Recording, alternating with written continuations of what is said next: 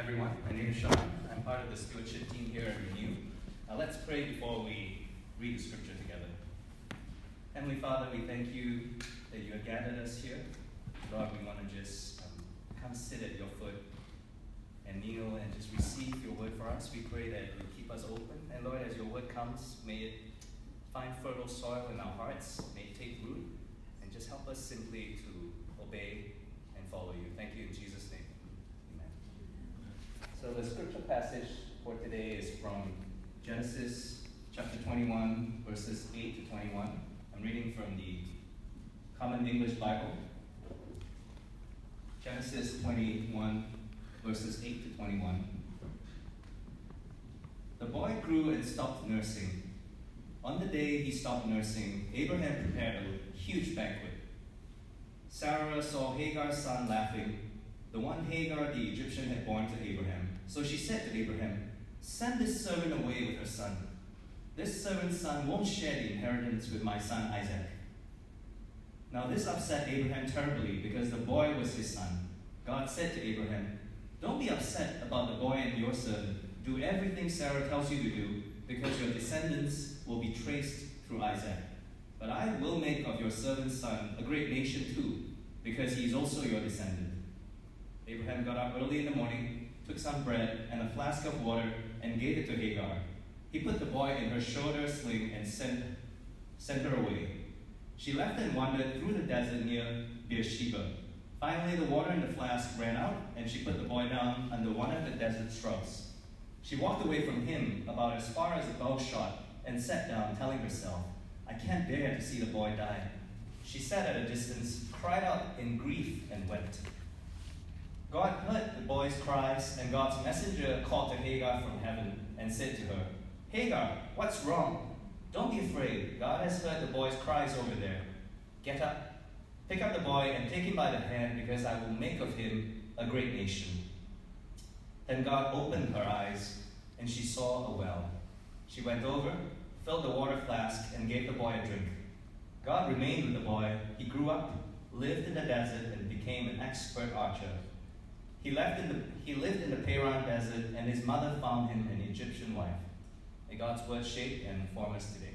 Thank you. It's the, the origin story for Legolas, right? The great archer. Uh, so, everyone, I want everyone to repeat after me. Everybody say, God's love is never ending. God's grace is never ending. God's compassion is never ending. God's provision is never ending.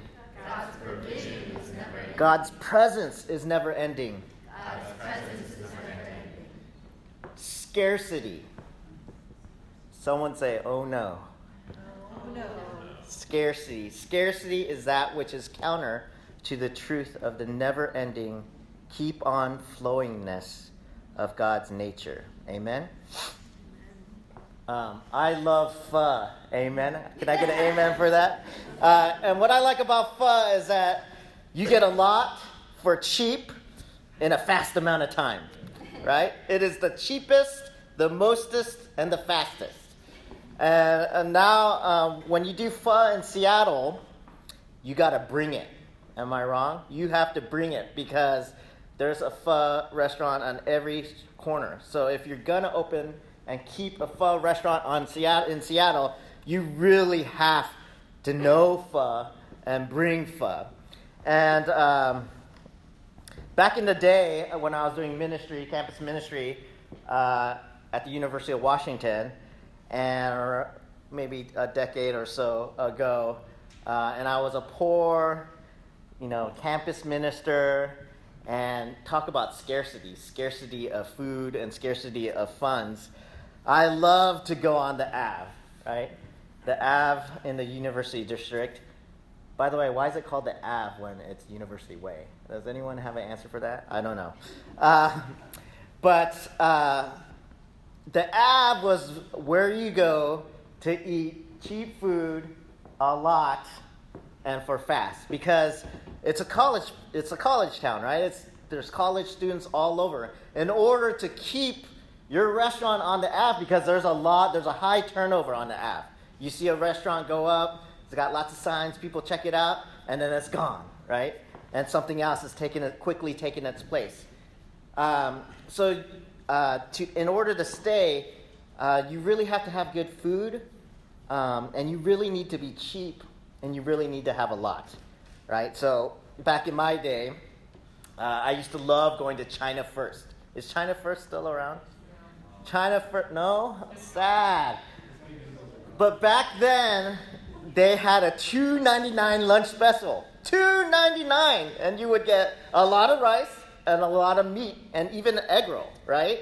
So two ninety nine, you can't beat that. I would just live there, and um, and uh,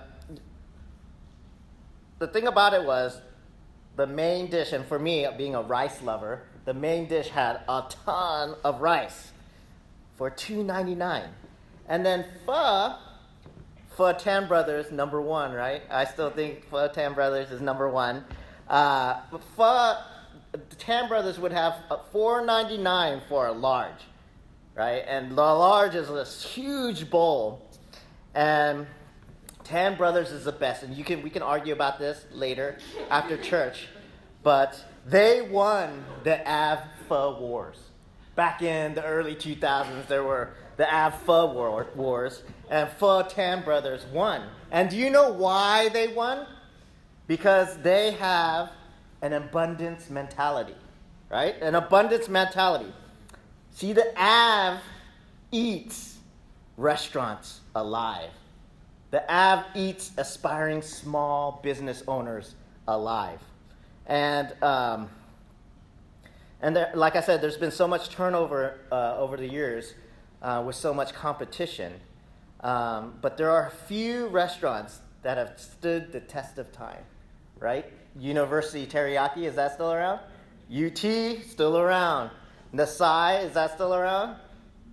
Yeah. Uh, Nasai is still around. Tiger Room, still around, right? And then there's Than Brothers. And this abundance mentality, if you want to compete um, in a competitive market such as the Ave, you need to sell the farm for the long term, right? If you have a scarcity mentality as a restaurant owner, you may say, "Oh, I need to cut costs, otherwise I'm not going to make money." So here, here are two mini ice cream scoops of rice. That's mistake number one, right? Or some restaurants even started charging for rice. Who charges for rice? Rice is default, right? It's free. You don't charge for rice. It's not going to cut it.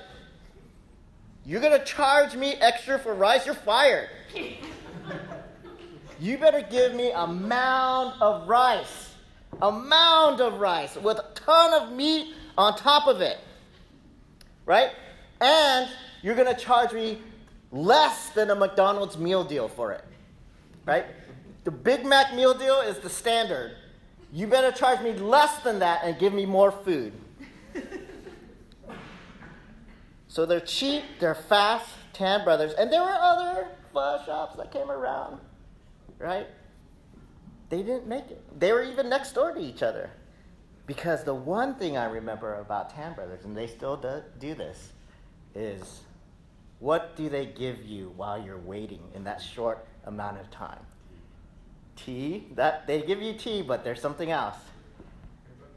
Cream puffs. right? They gave you the cream puff, and you're like, they brought it before the pho came out. So you're like, do I save this till after, like dessert, or do I just eat it now? And no other place had the cream puff. So they're not charging for extra, like extra rice and skimping out on things. They're giving cream puffs on top of it. Abundance mentality. Abundance mentality. And people notice. Maybe the cost is higher, but in the long run, you're building a clientele. You're building a loyalty base that are like, I want to go there. That's the place to be because when I go there, it's like a living well, right? I don't feel like I'm being cheated out of something. I don't feel like, you know, I'm lacking. What I feel like is, even though I'm paying whatever, six bucks, I'm being treated like a king or a queen. I'm being given so much, lavished on. And that's how Than Brothers won the Ave. And it's still there. And in fact, they have chains all over the place, right?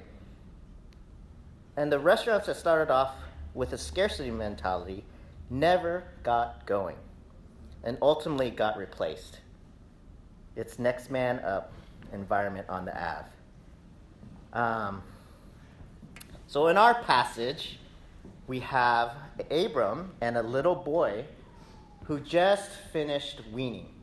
So just finished weaning, which is a big deal in Jewish culture, and we see this in this passage. Uh, Isaac, who we end up knowing as, the, as this little boy, uh, maybe he's between the ages of one and a half to, depending, maybe three, two, three. Um, and Abraham prepares a huge banquet um, huge banquet to celebrate this transition, this uh, stage of coming to age. Right, you're off, you're not weaning any longer, and um, perhaps the celebration is due to the fact that there's a high infant mortality rate, and so there, there's a crossing of the threshold that's happening.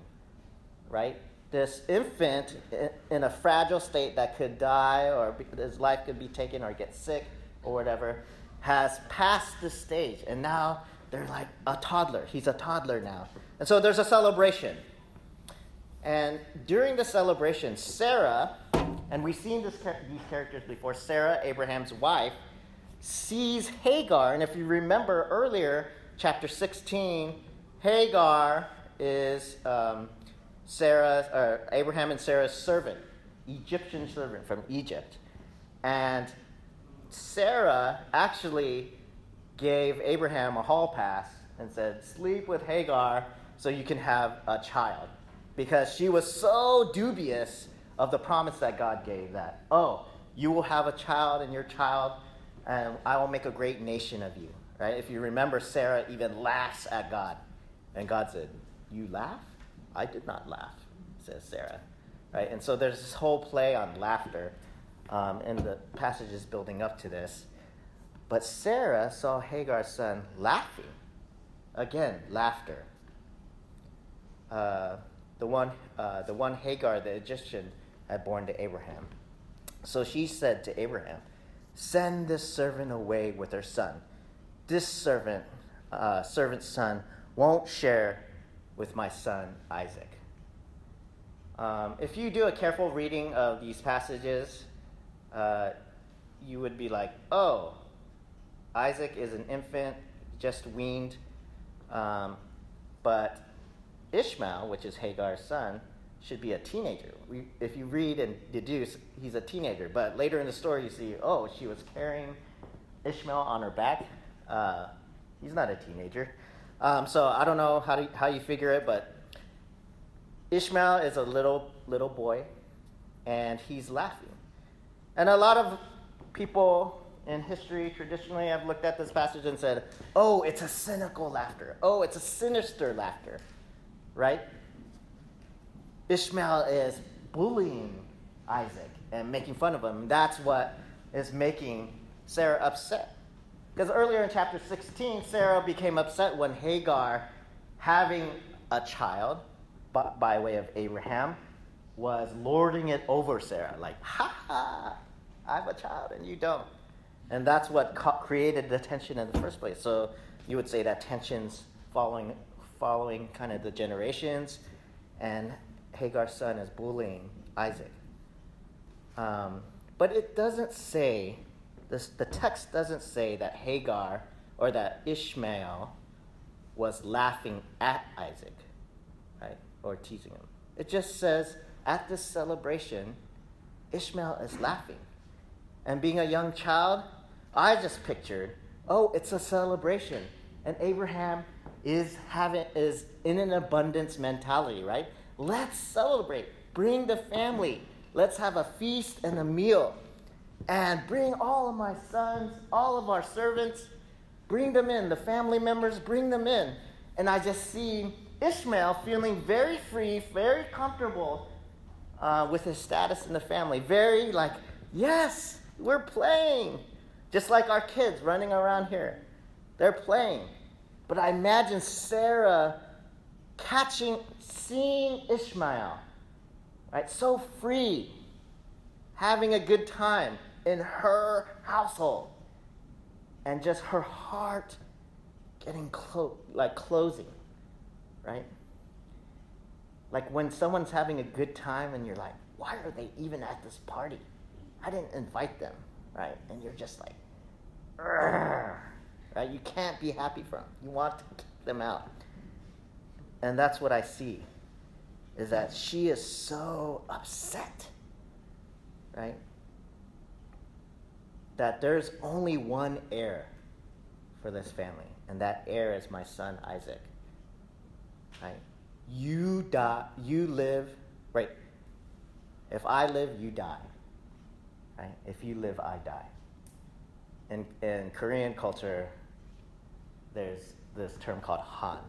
And Han is supposedly like the source of Korean rage, right? Because of years of oppression and years of like, oh, now we're living in this scarcity, right? Our resources, our freedom have been taken away.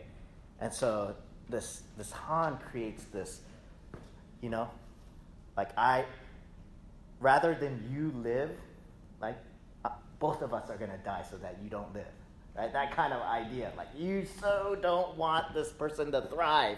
You so don't want this person to live that you'll destroy everything.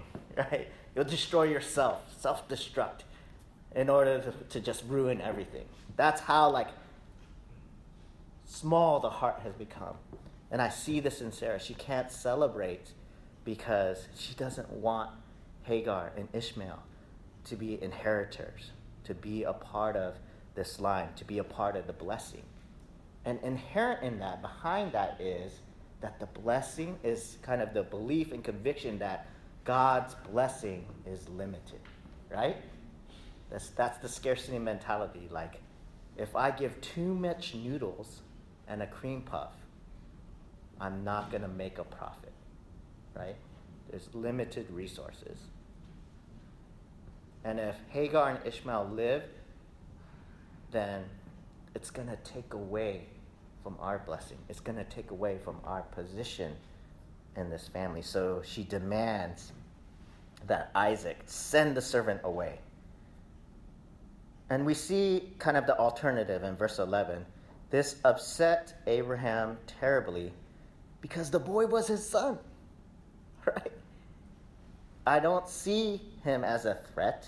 I don't see him as competition. The boy is my son. That's my son, my blood.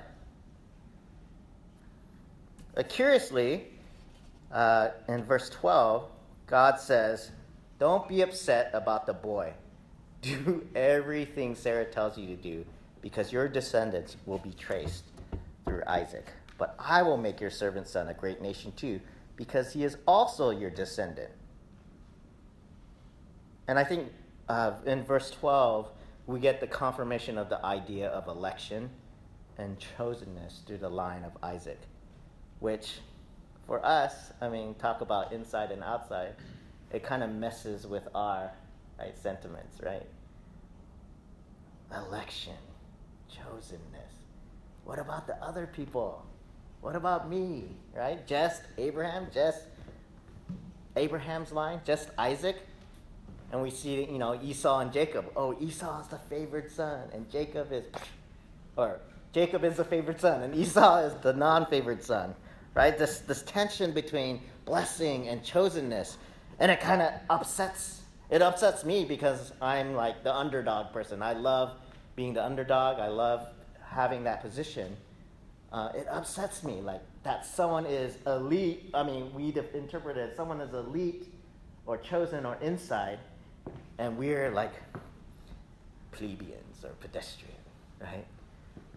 Um, so there is this idea of election and chosenness. Um, and so God tells Abraham to let go of Hagar and to tend to Sarah's wishes, right? And he that's where the term the phrase happy wife, happy life originated, right? Unfortunately. happy wife, happy life, God said. Um, but God also gives Abraham a second promise, and this promise is for Ishmael. I will make him a great nation too. Right? That's the covenant. That's the promise and the blessing. Is to make Abraham's descendants great nations. Right? And it's in God's eyes, he's like, it's not limited. Right? You're in your narrative stream and you think it can only be your narrative. Right? But I see the meta drama. Right? And I see other narratives, and I care about other people and other narratives. And I'm going to make Ishmael a great nation as well. There's enough, right? I got cream puffs, right? Cream puffs, cream puffs, cream puffs. So don't worry. Don't stress out. Don't be so anxious, doling out right? Your resources, doling out your compassion, doling out your love, doling out who can be a part of things and who can't be a part of things. God's got it. God's got enough. And I think about, you know, Jesus feeding of the 5,000 and Jesus feeding of the 4,000, right? And the common theme in those stories or those, those stories is that you start with a limited amount of food, fish and bread, whether it's five loaves and two fish or whatever it is, right? And Jesus blesses and gives and gives and gives and gives. The disciples are like, no way, send them home, right? We can't buy all these people food. We don't have enough. Jesus gives and gives and gives. And what happens at the end? Everyone is fed, and there's leftovers and the leftovers are more than what they started off with. What does that tell you? That God's resources are abundant, that God's resources are never ending. Amen? That He is the living well, the living well, and the water just rushes out and it keeps coming and coming and coming, and you're drinking and you're drinking and you're drinking, and you're like, I'm not thirsty anymore and you're saying to your friends, Come and come to this well. Come see what I found. This well, the water is so pure. Right? Drink, drink, come. Dive in, swim, take a bath, and drink. Maybe you shouldn't take a bath and drink the same water well, but drink. And the water keeps coming and coming, and you're wondering in a world where a lot of children and a lot of people in the world don't even have access to clean water Man, how can I keep drinking? Isn't it going to end somewhere? Isn't it going to stop? But God's well is endless and bottomless. Amen? Uh, where was it? So Abraham makes the choice to sacrifice one son for the sake of the other. He rises early in the morning, takes bread and water, and gives it to Hagar and sends them away. As a side note, the next chapter, chapter 22, is the famous story of Abraham being called to sacrifice Isaac. And there's a lot of parallels between Abraham's sacrificing of um, Esau, not Esau, Ishmael, and the, sacri- the willingness to sacrifice Isaac. He rises, the same phrase, he rises early in the morning, right? he prepares water and food for Hagar and puts, sets it on her. In the same way, Abraham uh, chops up wood for the sacrifice and lays it on top of Isaac. And then later, um, when Hagar discovers a well to drink from, God providing, right? In the same way, Isaac's question is, where is the ram? Where is the animal that's going to be sacrificed? And later on, after it's all done, right, they find a ram caught in the thistles, right, in the bushes. So, two sons, two parallel kind of lines. Both are going to be blessed. Both are going to be great nations. Both are, are a part of God's story of faithfulness and then how we how his people respond in faithfulness, right? If there's a threat to the promise, how do I respond to that threat? Do I hunker down? Do I manipulate? Do I make my own plans? Or do I let go and say, okay, God, I'm going to stay on target. The Death Star is looming, but I'm just going to stay on target right, and believe. Um, you guys get the Star Wars reference there?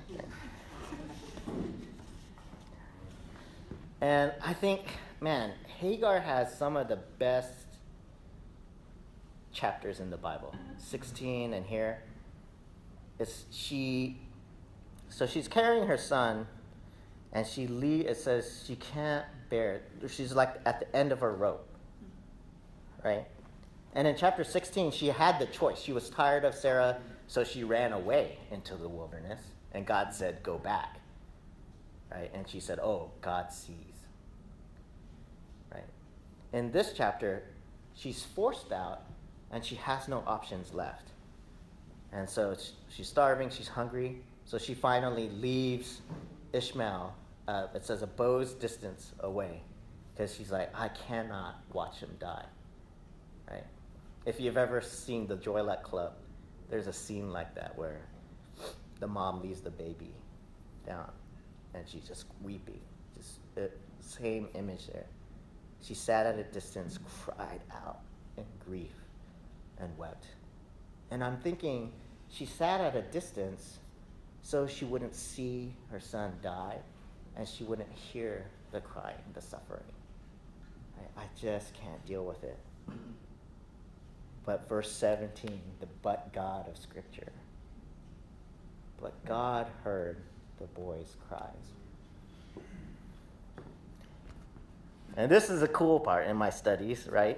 The first three syllables of verse 17, God heard the boy's cries. In the Hebrew, the first three words is the name Ishmael, because Ishmael means God heard, right? So God heard the boy's cries, Ishmael.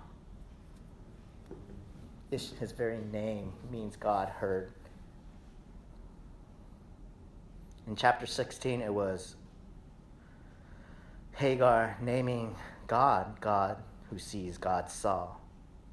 And then here, Ishmael is named God heard. God sees and he hears. We think no one cares when we are lonely. God sees and hears. We think no one's listening or cares when we're struggling financially or at the bottom of our rope.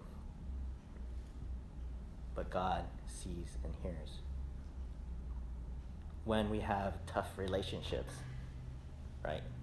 God sees and hears when our country is in political upheaval and there's so many people who are, as Joanna shared, feeling outcast or on the outside. God sees and hears. God sees and hears. And that's, if you leave with anything, that's something to remember that when you're at your rope's end, God sees and hears. When you've given up, God sees and hears. Amen. Amen. Verse 19 And God opened her eyes and led her to a well. God is the source of living water. Jesus and the Samaritan woman, I have water to give you. Uh, spring up the life everlasting. If you drink of this, you'll never thirst again. And the well is symbolic of God's abundance, right? God's resources are never ending.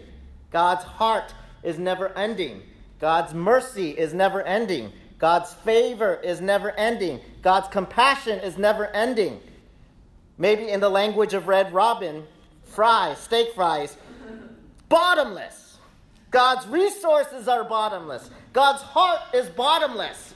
God's mercy is bottomless. And thank God in the kids' meal, now the mac and cheese is bottomless. God's favor is bottomless. God's compassion is bottomless. And God's presence is bottomless. It doesn't run out. So we don't have to fight for it. We don't have to step over other people to get His love. We don't have to put down other people to save ourselves. Other people don't have to die so that we can live, and our country needs to know this as well. Right?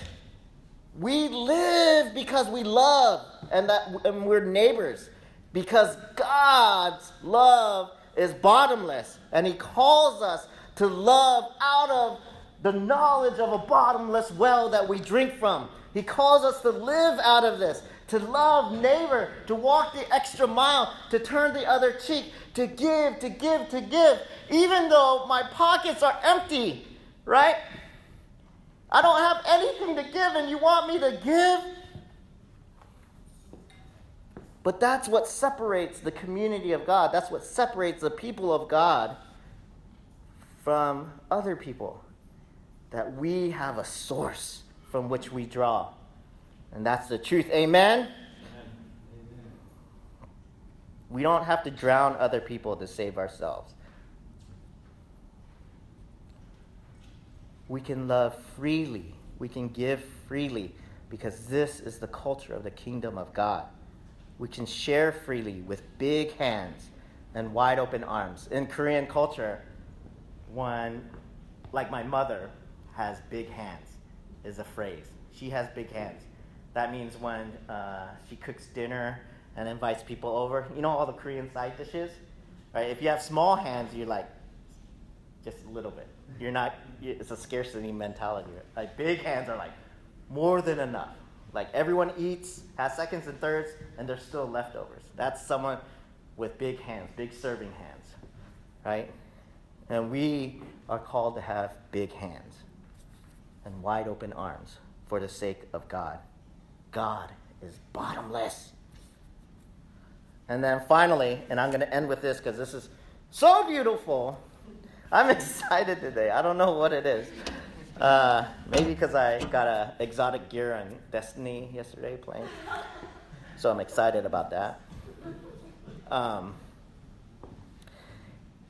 but in verse 20 it says, And God remained with the boy Right? he the story the, the story separates, right? Isaac's line, and we're gonna follow Isaac's line. Ishmael separates. He becomes an archer, great archer. He becomes a great nation in his own right. And just because the story doesn't follow Ishmael doesn't mean God's presence wasn't with Ishmael, right? It says God remained with the boy. Right? God can think about you and you and you and you and still think about other things over there and be present. And God's heart is vast enough to include the world in his plans and his love. Are you with me, church? Amen. God Emmanuel with Ishmael. He didn't say, sorry, got to run. You know, Isaac is a chosen one, right? He Emmanuel with Ishmael.